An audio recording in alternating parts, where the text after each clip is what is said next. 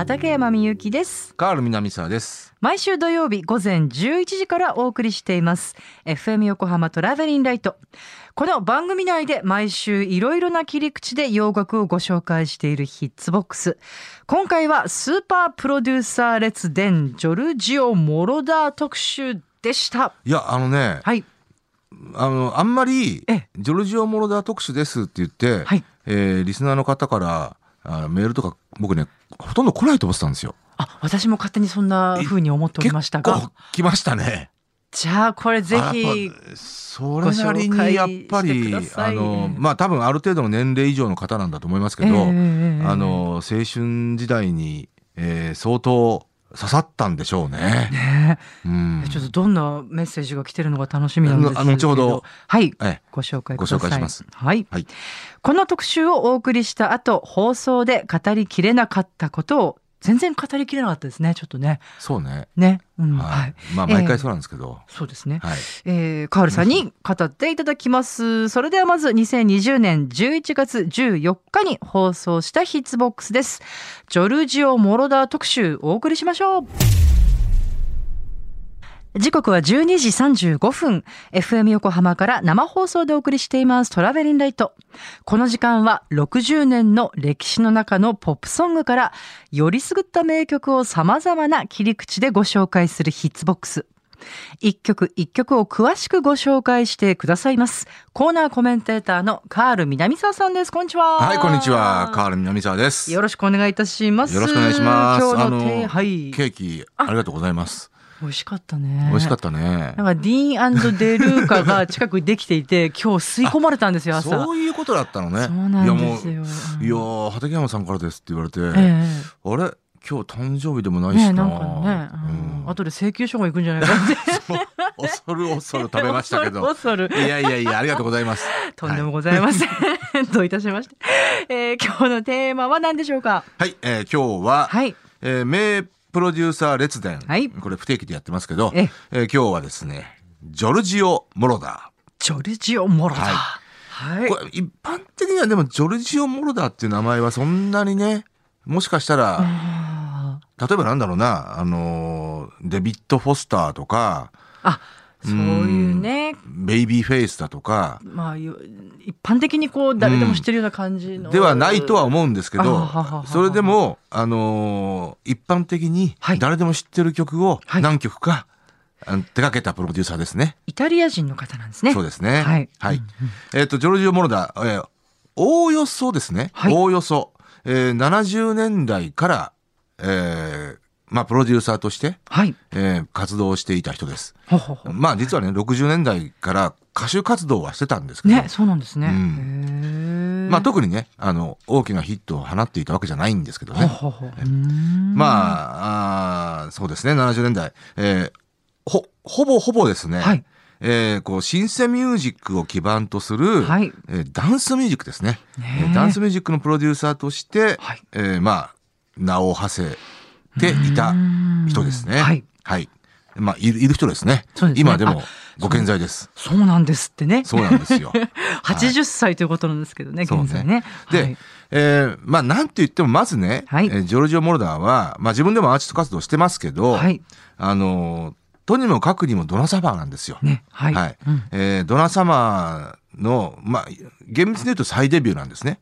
ドナサマーってもともとね、70年代前半に歌手活動してて、はいはい。で、全く売れず、失意のもとドイツにも向かったんですよ。なんとなんと、はいそうだったんですそう。かえーあまあ、アメリカ人ですからね、あの人は。はいで、ドイツで、えー実はジョルジオ・モロダー、えーピート・ペロッテっていう、はいこのプロデューサーと出会って、じゃあ、すもう一肌、あひ一旗あげようじゃねえかっていうことで、おーそんな歴史があったとは。はいアメリカ進出をもう一度したわけですね。ええ知らなかった。う最初からあのスターかと思ってましたドナ様は。いや、いろいろとね、下積みがあるんですよ。ええだからドイツでね、まあみミュージカル活動とかしてたのかな？うんんそこで知り合ったらしいんですけど。えーで、えーその出世作となったのが、はい。えーラブチュラビューベイビああそうー。はい。全米チャート76年2位まで上がったね。大ヒット以降、はいえードナ様はディスコクイーンとしてね、ええええーまあ、君臨するわけですけど。ねははいい。えーで、えーその中でも、特にジョルジオ・モルダー色が強い、はい。えーえー曲をですね、まずは聴いてもらおうと思うんですけど、はい。えーこれ77年でこの感触、これテクノの感感触っていうのはね、うんうんうんかなりアバンギャルドです。うんうんうんはい。はい。えーということで聴いていただきましょう。えードナサマーで I Feel Love。カールさん、これちょっと興奮しちゃいますね。そうね うん。いや、本当にこれ77年ということを考えていただければ、うん本当えね、あの、アバンギャルドだと思いますよ。そうですうね。ん。はい。あの、まあ、当時もね、かなり、いい意味で非常に違和感がありましたね、この曲は。あ、違和感が。あら、何？新しいじゃないっていう。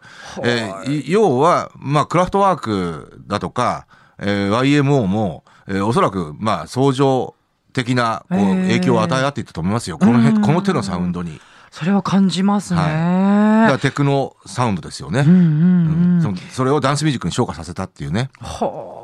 あとびっくりしたのは、このトラックの感じとこの柔らかいボーカルの歌唱法というか。まあ、ドラサマーはね、基本的にはこの時代はまだまだ、あの、いわゆるウィスパリングボイス系の歌い方してるんですよ。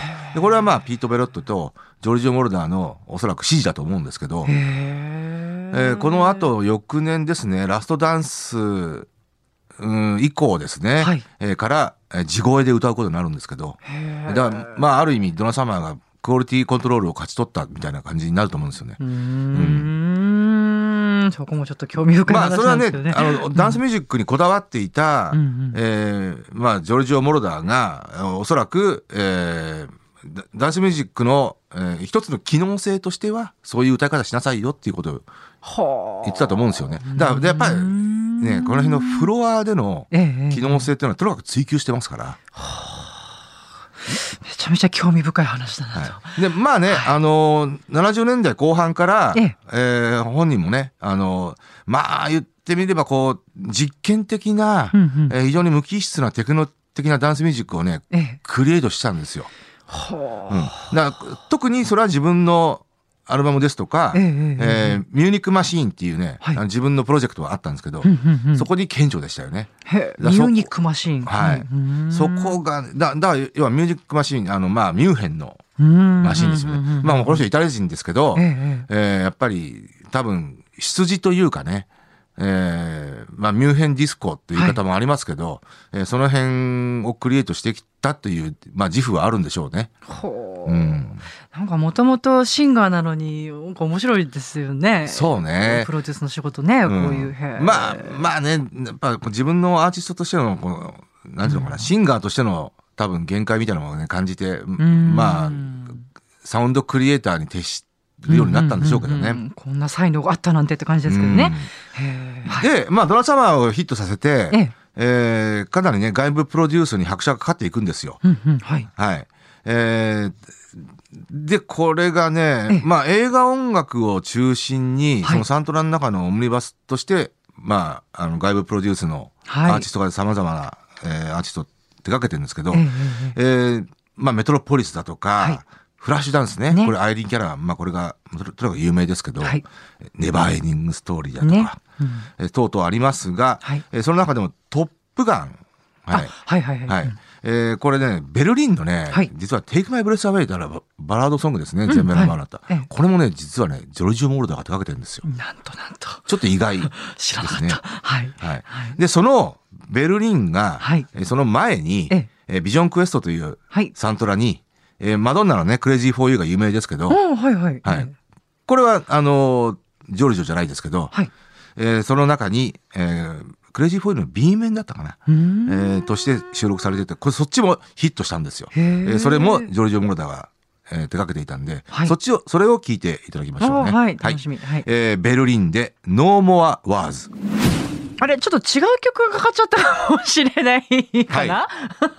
あれ？はい。あ、ちょっと、ちょっとこの件は、あの、はい。後で、あの、ねお知らせしたあの、いと思います。まあ、No More はい Wars っていう曲をね、あの、ビジョンクエストの、えーに収録されていて、それはい。もヒットさせているんですよ。へえ、ははい。い、はい、はい。ええ。ちょっとこれ後でまたね。はいでは、すみません、三曲目いってもいいですか、はい川口さん。はい。まあ、ジョルジオ・モロダー名義としては、はい76、77、78、79、まあ、毎年のようにね、えー4枚アルバムをリリース。あ、そうなんですか。で、同時並行。行的に、ええさっき言ったミューニックマシーン、はい。えーこれも77、78、79と。すごい。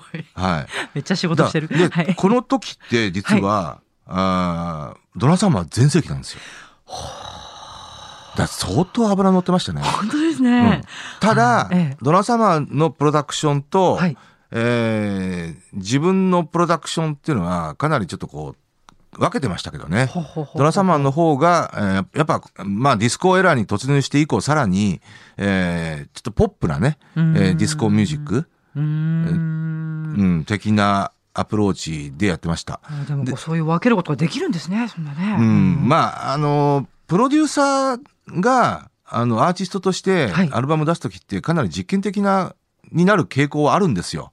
ナイル・ロジャースもそうでしたしう、ん。まあ、例えばレオン・シルバーズもそうでしたし、えーフォスターマケルロイもそうでしたし、うん はい。そういう、あの、そういう傾向あるんですけど、うんまあね、自分でいろんな、その、トライアルなことをししてたんでしょうね。うんで、それがね、えー相当、うーん、まあ、次元が高かったなとは思います。はい。どんなルックスの人なのか後で調べてみよう。普通のね、あの、白人のおっさんですよ。はい。FHO みたいな。FHO ってなんだっけ？わかんない。じゃあ普通の白人のおっさあん。FHO ですすよいません、。適当で。ははい。い。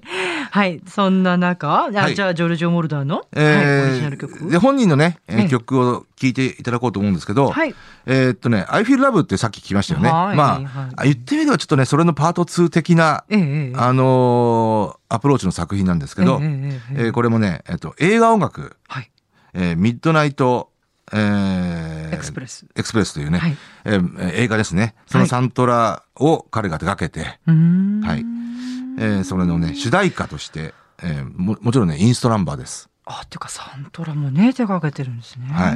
78年にリリースして、はい79年になんとね、トップ40ヒットになってますんで、あえージョルジオ・モロダー名義としては唯一のトップ40ヒットであ、す。そうですか。はい。はい。えーでは聴いていただきましょう。えージョルジオ・モロダーで、チェイス。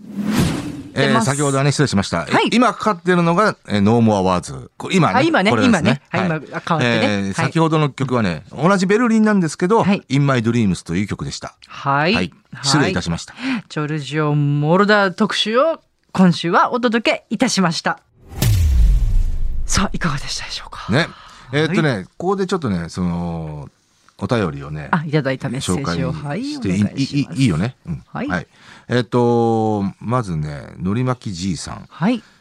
I feel love 最近よく聞くサム・スミス版のオリジナルだ？っていうね、その通りです。そうですねはい。はいえー昨年ですね、サム・スミスが、はいえーカバーヒットさせましたね。あもう素敵だよね。そう。はい。だからこれもね、これ本編で言えなかったんですけど、えええーこれがなぜアンセムかっていうと、はい。ある意味一つね、ゲイディスコのうんうん。アンセムになったんですよ。なるほど、なるほど。そう。だそ、そこもね、ただ別それそれは別にジョルジョ・モルダーが何かし意図したわけじゃないんですけど、うんうんうんうんうんうん。あのーえーやっぱこの手の無機質なサウンドプラス、うんうんうん。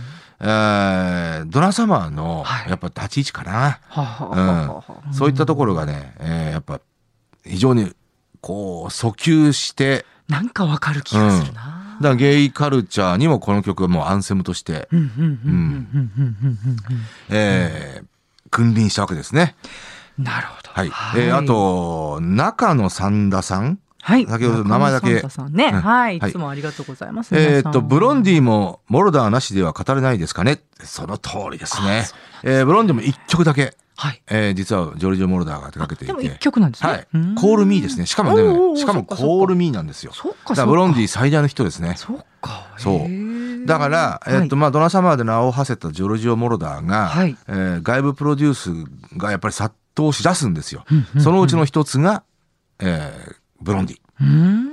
えー80年なんで、はい。うん。80年に1位になってるんですね。しかもね、しかも年間チャート1位、要は1980年で最大のヒットになってるんですよ。で、ブロンディ市場でも一番のヒット。で、面白いのは、ブロンディって、はい。えーまあ、ナンバーワンソングが4曲あるんですけど、ええ、それ全てが、えー要は時代時代に即した、え名前を教えてもらう。1位なんですよ。ハート・オブ・グラスがディスコ。えーラプチャーがラップ、えータイディーズハイがレゲエ、そしてコールミーが何かというと、まあ、デジロックですよね。デジロック。うん。だから、あの、要要はダンスロック。うんうんえージョルジオ・モルダーは、その辺を、おそらく非常にこう、嗅ぎ取って、あブロンディにはこういうサウンドでいこうっていうね。ーかっこいいね。うん。そういうセンス。だえっとね、あともう一つはジョルジオ・モロダーは、やっぱりね、うんまあ、ドナ・サマーではかなり、あの、王道のディスコソング、はいえーっていうものを、最終的にはもう、あの、クリエイトしてましたけど、えー、自らのやつはね、非常に、まあ、本編でも言いましたけど、えーアバンギャルド、はい実験的、うんうんうんえーまあ、トライアル、うん試行錯誤、みたいな、あのー作品が多いんですけど、そういうとこはまたかっこいいよね。いやうんそれでねはい。ジョルジオ・モルダーが外部プロデュース、これ、このコールミー以降ですね、はい。えーして、何が、あの、やっぱジョルジオ・モルダーの一つの才能かというとえ、え。非常にポップなダンスミュージックやるんですよ。あままあ、最も典型的なのは、やっぱアイリン・キャラですよね。ーはあはあ What a Feeling。はい。はいうーん、そっか。非常にポップじゃないですか。確かに。うん。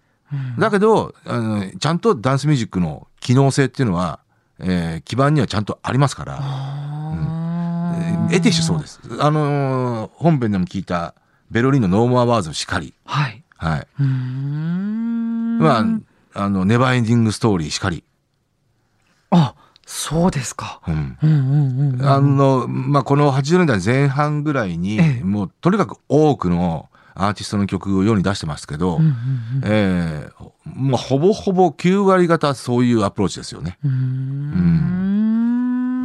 ーん。そこがね、やっぱり、うん、その実験的な部分、うん、というよりは、ええま、まあ、まあ自分で作ったところですけどね、はい。普遍的な部分っていうものをね、あうん、あ感じますね。はい。はい。えええーんそこがねえー、そして、大磯のカーボーイさん。はい。えー今夜のスーパープロデューサーはジョルジオ・モロダーですねお。えードナサマーのアルバムで当時のディスコブームをリードしましたね。まあその通りですよね。はい。えーその後自身のソロアルバムも発表しました。当時アルバイトをしていた輸入レコード店で、えー彼のソロアルバムをヘビーローテーションかけてましたあーそうなんですかおこれ、店主から怒られなかったのかね。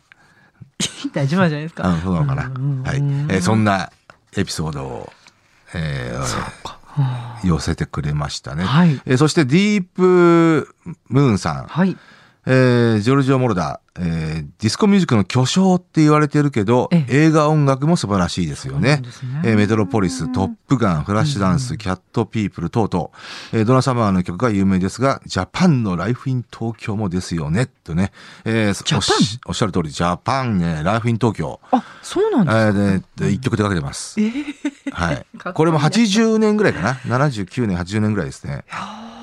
これもね、当時、僕はもう全く、ジョルジオ・モロダーとか、そういうのを意識せずに、ええライフイン東京って曲は聴いてましたけど、えっと、数年後だったかな。えええーこれジョルジオ・モロダーだったんだと思ってね。ライフのとこ聞きたいな。うんうん。あの、まあまあ、非常にこう、ジャパン、当時のジャパン節ではありますよ。ううんん。で、まあまあ、一応、もう基盤とするダンスダンスミュージックはい。のアプローチではありますけど、はい。うん結構ジャパンって、うん。えーっと、初期のアルバム1、2枚ぐらいの時に、あのーそういう感じの曲あったりするんですけどね。そうなんだ。うん。イメージあんまりないでしょ。全然そういうイメージはな,、いですね。ないんだけどね。うん。そう。あの、なんだっけ、あのう曲もしちゃったけどな。Come on in dancing, dance to your now, baby. あのね、あのあの曲とかねはい。あの曲とかもうすんごい好きだったな。もうもう結構なダンスミュージックなんですけどうんだからジャパン、ジャパンちょっと聞きたいですね。そうね。ね まあでも後期のアルバム、ブレーキの太鼓あたりではね、もうちょっとトゥーマッチかな。あ、そう？ちょっと鼻につくかな。うん。まあ基本的には、はいえー、ビッグインジャパンですけどねその名の通り、はははえーままあイギリスでもまあ売れてましたけど、ええうん、イギリス日本以外では全く売れてないですからそうなんですね。ううんん、ね。はいうん はい。デビッド・シルビアンねはい。デビッド・シュベルさんね。はい。えー、というねお便りいただきましたね、あとちょっと本編でね、ごめんなさいね。曲がね、ちょっと違うのかかっちゃったんですけどね。2曲目。ベルあそうねリンのね。ノ No More Words ねはい。 No More Words ねだこの No More Words を筆頭筆頭にというか、えええーもう本当ね、あのーえ、あの曲も、あの曲もっていうぐらい、えー、まあ、あの、有名なのはリマールですよ。ネバーエンディングストーリー。これ曲もジョルジオ・モロダなの？プロデュースです。あ、プロデュースってこと？曲作はねまあケースはケースですあははは作曲に関しては。基本はプロデュースですよね。なるほどね。いや、ねだって子供心にもう、あの、忘れられなかったですよ、この曲は。あとヒットソングで言えば、エルトン・ジョンの、あの、Don't Go Breaking My Heart ってキキディと一緒にやった全米ナンバーワンソング。あはいはいはいはいあれを、えっ、とね、80年代半ばに、ルポールっていう、あの、いわゆるドラッグクイーンですよね。ええはいはいはい。えールポールも強烈でしたけど、えールポールとデュエットして再びヒットさせたんですけど、はいはいそれをプロデュースしたのはいはいがジョルジオ・モロだ。なんかさ、ええちょっとこう、繋がってきますね。そうね。うんうんうん。ああ、なるほど。まあ、あと例えば、デビッド・ボーイのね、このお便りでもありましたけど、キャット・ピープルね、これ、レッツ・ダンスっていうアルバムに入ってましたけど、はい。あのー非常に印象的なね、はい作品ですよね。そうですねまあ、あと、まあ、マイアミ・サウンド・マシーン、ティナ・ターナー、シェール、ジグジグ・スパトニック、シェールジャネット・ジャクソン。うんうん。ジャネット・ジャクソンもね、実はね、ブレイクする前の、へえ。ええジャマンドレスが手掛ける前に2枚アルバム出したんですけど、へえ。ええその時の、に、アルバムの中の一曲として、あ、そうなんですか。うんやっとね、意外なのがジャニス・イアン。あ、そうそうそう。えっとね、どんな曲曲ね、まあまあ80年代入ってからの、ええーアルバムの中の一曲ですけど、あまあ多分ね、ジャニスもあ新境地をこう開きたいとは思ってたと思うんですよね。へうんえだからまあ、まあ時代の雰囲気に乗ってまあまあまあ。ダンスミュージックに挑戦したっていうね。へえ、そうなんだ。うーん。とうとうね。はい。はい。はい。えーがありましたね。そんで、ものすごい76年、77年からすごい仕事してるんだな。その仕事量ね。そうね。だから多分、ええまあその自分のアルバムですとか、そのはいミューニックマシーンのアルバムですとか、えー自分としてこういうえー実験的な表現が多分はい。止まんなかったんでしょうね。うんだからドラサマーは多分ね、お仕事としてやったと思いますよ。最初は。いや、まあ最初はね、ミュンヘンディスコ的なアプローチで、ええ。まあジョルジオ・モロダーも全く無名でしたし、うんうんうん。ドナサマーも無名ですから、うんうんうんあの、多分、まあシルバーコンベンションあたりとほぼ同時並行的だなんですけど、あの、いわゆるそのミュンヘンディスコ的なアプローチはい。だったんですよ。ただもうそっからね、ジョルジオ・モロダー、まあドナサマーがブレイクしてから、あの、そのアプローチからもう、もうひ引きますからね。もうちょっと違う、う。ん、お王道のディスコアプローチ。だから多分、どジョルジオ・モロダーがやりたい方向にどんどん持ってったと思いますけど。なんという面白い話。た、だ、あの、まあね、ドナサマーで名を馳せたわけですけど、はい。えー結局ね、最終的にはドナサマーディスコクイーンになっちゃったわけですから、うんうんえーまあ王道ディスコに最終的には落ち着いてますよね。うん。80年代に入ってからもうあのドラサマーとはたもとを分かってるん。ですけど、あ、そうなん。ですか。そう。ほうほうあのドラサマーはもうカサブランカレーベル時代ですよね。はい。うん。それ以降は、あクイシー・ジョーンズがやったりとか、うん。まあ面白いことに、要は70年代終盤、要要は80年代の幕開けとともに、ディスコ era が一気に潮を引くように終わるわけですよ。で、それって、ジョルジオ・モロダーと、えードナ・サマーがたもとを分かったとほぼ同時期なんですよ。ななちょっと、まあ何の因果関係か分かりませんけど、ええ面白いですよね。で、要要は79年にディスコがピークの時代を迎える、えードイコールドナ・サマーがピークだったんですよ。だからドナ・サマーが、えー神通力を失ったとともにディスコ時代が終わったっていうね。まあちょっと面白いなとは思いますよね。なんかそういうこう不思議な地球上の流うんれが。多分それは結果論なのかもしれないしうー。ん。でもね、本当に。に、あのー高校3年生の僕でさえも体感的に思いましたね。うん80年代の幕開けともにね、さーっと本当にディスコブームが終わりましたから。でもやっぱそういうのって感じますよね、リスナーもね。うんで、でも、ジョルジオ・モロダーは、あの、要は、と同時に、ポストディスコの時代に入るわけですよ。はい。要要はもう、えー、猫も杓子もディスコディスコの、えーそのディスコサウンドに辟易した、えーダンスミュージックファンが違う方向に、えー飛びついたっていうことですうんね。だからディスコブームはもう、まあ、あまりにも大きくなりすぎたんですけど、ディスコブームは。えージョルジオ・モロダーは、ポストディスコの時代を絶対に睨んでましたよ。うん、それはミュージックマシーンだとか、自分のアルバムの中に、えー要は、ニューウェーブだとか、テクノミュージックっていうのは、ポストディスコの一つの根幹ですから。うん。もう先を見据えてたわけですね。うん。うん。で、でそれは、あの、ポストディスコのダンスミュージックっていうのは、はい。ニューウェーブだ、テクノミュージックだ、えーもちろん、えー新たなファンクミュージック、イーストコーストサウンドと言われる、ニューヨークサウンドと言われる、はい。ええ。今のブギーですよね、はい。そういったものがこう、ごちゃ混ぜになって、ポストディスコの時代に入入るんですけど、だからそのうちの人、ね、あの根幹となるような、うーん要素の、重要な要素の、のそのテクノだ、ニューウェーブだっていうことを、ジョルジ・モーダーはやってたわけですから、あすごいわかなかり初期の段階から。はあなるほど。はい。ね。だそれは例えばクラフトワークもしかりですし、ね。まあ、もしかしたら広い意味では YMO とかもね、かなり、YMO って実は非常にディスコなグループですから。本当だ。へえ、絶対影響してますよね。そうですね。ん。はい。はい。というね。とジョルジオ・モロダーは恐るべしですね。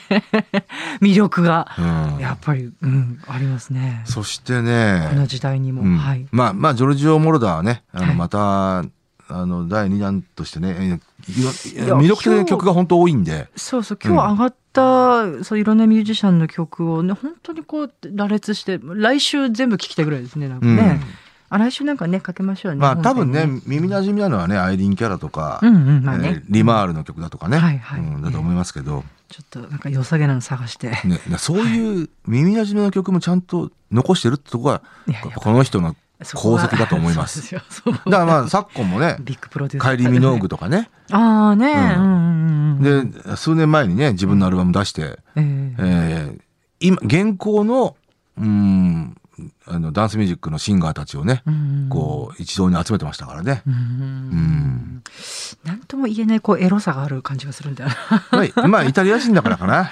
な。なんかあるよねイ。タリア人ってね多分女性を見たらうん口説くみたいなイメージあるじゃないですか。そうですね。こうなんていうんだろう、こう生楽器とかのそういうパッションではないんだけど、こう無機質ゆえのなんかこう、だなんか抗いがたいエロまあさをなんて感じますね。いうかこう、い うんいヨーロッパのいい意味でのヨーロッパの、あの味わいを感性というかなんか、うん感じますよね。すごく感じますね。うんすごく感じます。ううんん。はい。えーはいあとね、えおなんだろうなこう台本にね書いたんですよね、台本に。恋する母たち7人の秘書ご覧になりましたか？って。はい。えっ、とね実はね7人の秘書見たんですよ。ええはい。あえーあとね今週、はい新たにコンクールで、はい。えー見た、はい。えーものがあってね一応報告しなきゃなと思ってね。もう眼鏡かけ始めちゃった。はい、あれあれメモったんだけどなどこ行っちゃったの？メモね、探してるものにえっとね今週えっ、とね7人の秘書、はい。みいよいよ見ました、はい。えー共演 NG 朝顔ルパンの娘よよようやく見ました。はい。そんなに見てんの？うん。あでもい一回だけですよ、ええうん。はい。とルパンの娘なんて途中ですよ。は第1回目じゃなくて、はい。ええ。ーですけど、えーまあ七人の人ね、あの、まあ木村、僕は木村文の、えー目当てで見たんですけど、はい。まあ相変わらず高め安定ですね、あの、あのえ何々高め安定、高め安定。うんはあ。えー美しいですね。あーただ、あの今までの出た中での最高かと言われると、うん、ちょっと違うかなと思ってるんで、えーやっぱり最高はタリオですね。えーもうそこに落ち着きます。うんその最高って意味は別に内容とかうんぬんじゃなくて、はいあの、美しさ。そう、あの、ね、僕は内容のことは何にも言いませんから、私、しかないですねじゃない。けどね、本当にドラマってあんま見たことないから、じゃあちょっとおすすめの一本だけ見るようにしようかな。ああとね、え一つだけ言いたいのが、はい。えー今ドラマでね、だ例えばね、あの、閻魔堂サラの推理機関ってご存知ですか？あの、NHK でやってるんですけど、はこれ、僕たまたま多分ね、全部見てるな。見てるんですけど、あ、はい。中条ああやあやみ、うんあやみ。えー中条あやみさんが、まあもちろんね、今までは例えば、あの、アイスクリームの CM だとか、えー不動産の CM だとか、いろいろ見てて、あ、綺麗な子だなと思ってたんですけど、ここに来てね、あの、ドラマ24の、はい。えーっと、あの子の夢を見たんですってわかりわかります？あれ、あの、はい。はい。あの、あの、天の声さん、なん誰だっけ？うーん、わかんない。山ちゃん、山ちゃん。山ちゃんが脚本書いてるんですよ。はあ。えーそのドラマですいま、せん、全然私は。毎。回、あの、はいヒロインが変わるんですよ。はい。そこにも中条あやみがキャスティングされてるわけですよ。はここで、ちょっと中条あやみプロモーション計画があるのかななんてちょっと思ったりしますね。あの、今回のクール全体を俯瞰するにしした時に。あ。はあ。うん。それは、まあ、あの CM の状況も鑑みて、もうこ、れからもバシバシ露これ多分出が相当、増える。うんあの、事務所は中条あやみ、ここに来てプロモーションかかってますね。ああ。えーそんなところを感じました。はい。はい。だからぜ全クールでいうところの、あの、黒島結菜みたいなもんですよ。全然クールか。うん多分それ間違いないですね、うんきっとね。で、えーっと、えーっと、その閻魔堂サラの推理機関で、えーっと、来週？はい来週か。うん。なんと黒島結菜が出るんですよ。もう予告編見てびっくりしちゃった。もう、うおーおたけびですよ。久々に、よかったらこれにもメッセージください。はい、黒島結菜のお姿が拝めるのかなと思うと。はい。拝めるんじゃないですか。ということで、ということでおね。後がよろしかったですね。はい。何の話だジョルジオ・モロナ特集です。こね、ね今週はね、は、はいいお送りいたしましたよ。はい、曲も合わせて聞きたいという方、毎週土曜日午前11時から放送中です。FM 横浜トラベリンライトのオンエアでぜひ聞いてくださいね。畠山みゆきと、カール南沢でした。ありがとうございました。はい、さよなら。